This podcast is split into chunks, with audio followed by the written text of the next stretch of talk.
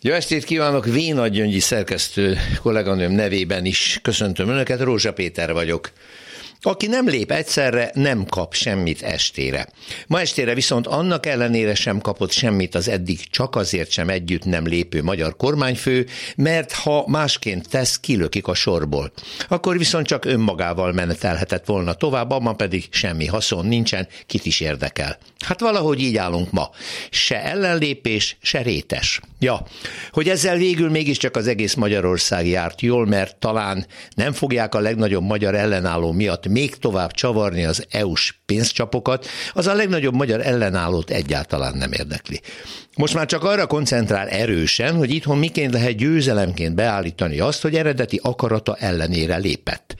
Még szegény kormány szóvivő miniszterét is elfelejtette tájékoztatni mindenről időben, Hát így eshetett meg, hogy ezen a hol csütörtöki napon, hogy miközben a kormány sajtótájékoztatóján a szóvivő éppen azt a mondatot formázta meg a jelenlévők számára, hogy szerinte egyáltalán nem biztos, hogy lesz uniós döntés Ukrajna hosszú távú pénzügyi támogatásáról. Nos, addig éppen ezekben a percekben emelte fel kezét az ő főnöke, igennel szavazva korábbi nemjére. Majd néhány óra múlva megérkezett Orbán győzelmi jelentése is a közösségi oldalon egy szóban, kiharcoltuk. Tudják, amint a kisegér dübörgött együtt az elefánttal, amint átmentek a hídon. No hát, zavar van a gépezetben, zavar van a fejekben, és zavar van a kormány egész külpolitikájában. Szóval mi az egyszerű polgárok ünnepeljük meg, hogy Orbán ezúttal nem ünnepelheti ellenállási akcióját, és nem vetül ránk még nagyobb mértékben az ő esti árnya. Mellesleg azt is ünnepelhetjük csendesen, egyáltalán, ha egy háborúban lehet örömködni, hogy az egységes döntés megerősíti Ukrajnát, ami így talán végleg el tudja tántorítani az orosz medvét, hogy ide cammogjon megint egykori birodalma szerencsétlen országaiba.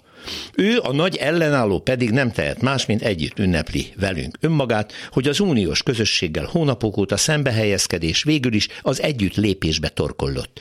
Minek kellett akkor ez az egész cirkusz?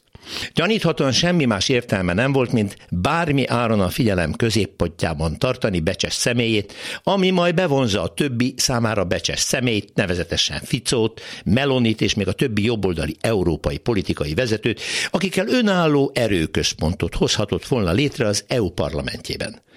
Nem vette észre, hogy erre senkinek nincs szüksége azon az áron, hogy közben az egész közösség működését összezavarják, lassítják, védtelenné teszik, és az orosz agresszort ezzel megerősítik. Orbán elvétette a fókuszt, ezt így szokták mondani az üzleti életben, túlságosan önmaga fényében látta a jövőt. Na hát ma valami történt, hogy észlelte, rossz a nézés irány, és rossz a lépés ritmus. Kellene a rétes estére. Egyébként jó reggelt!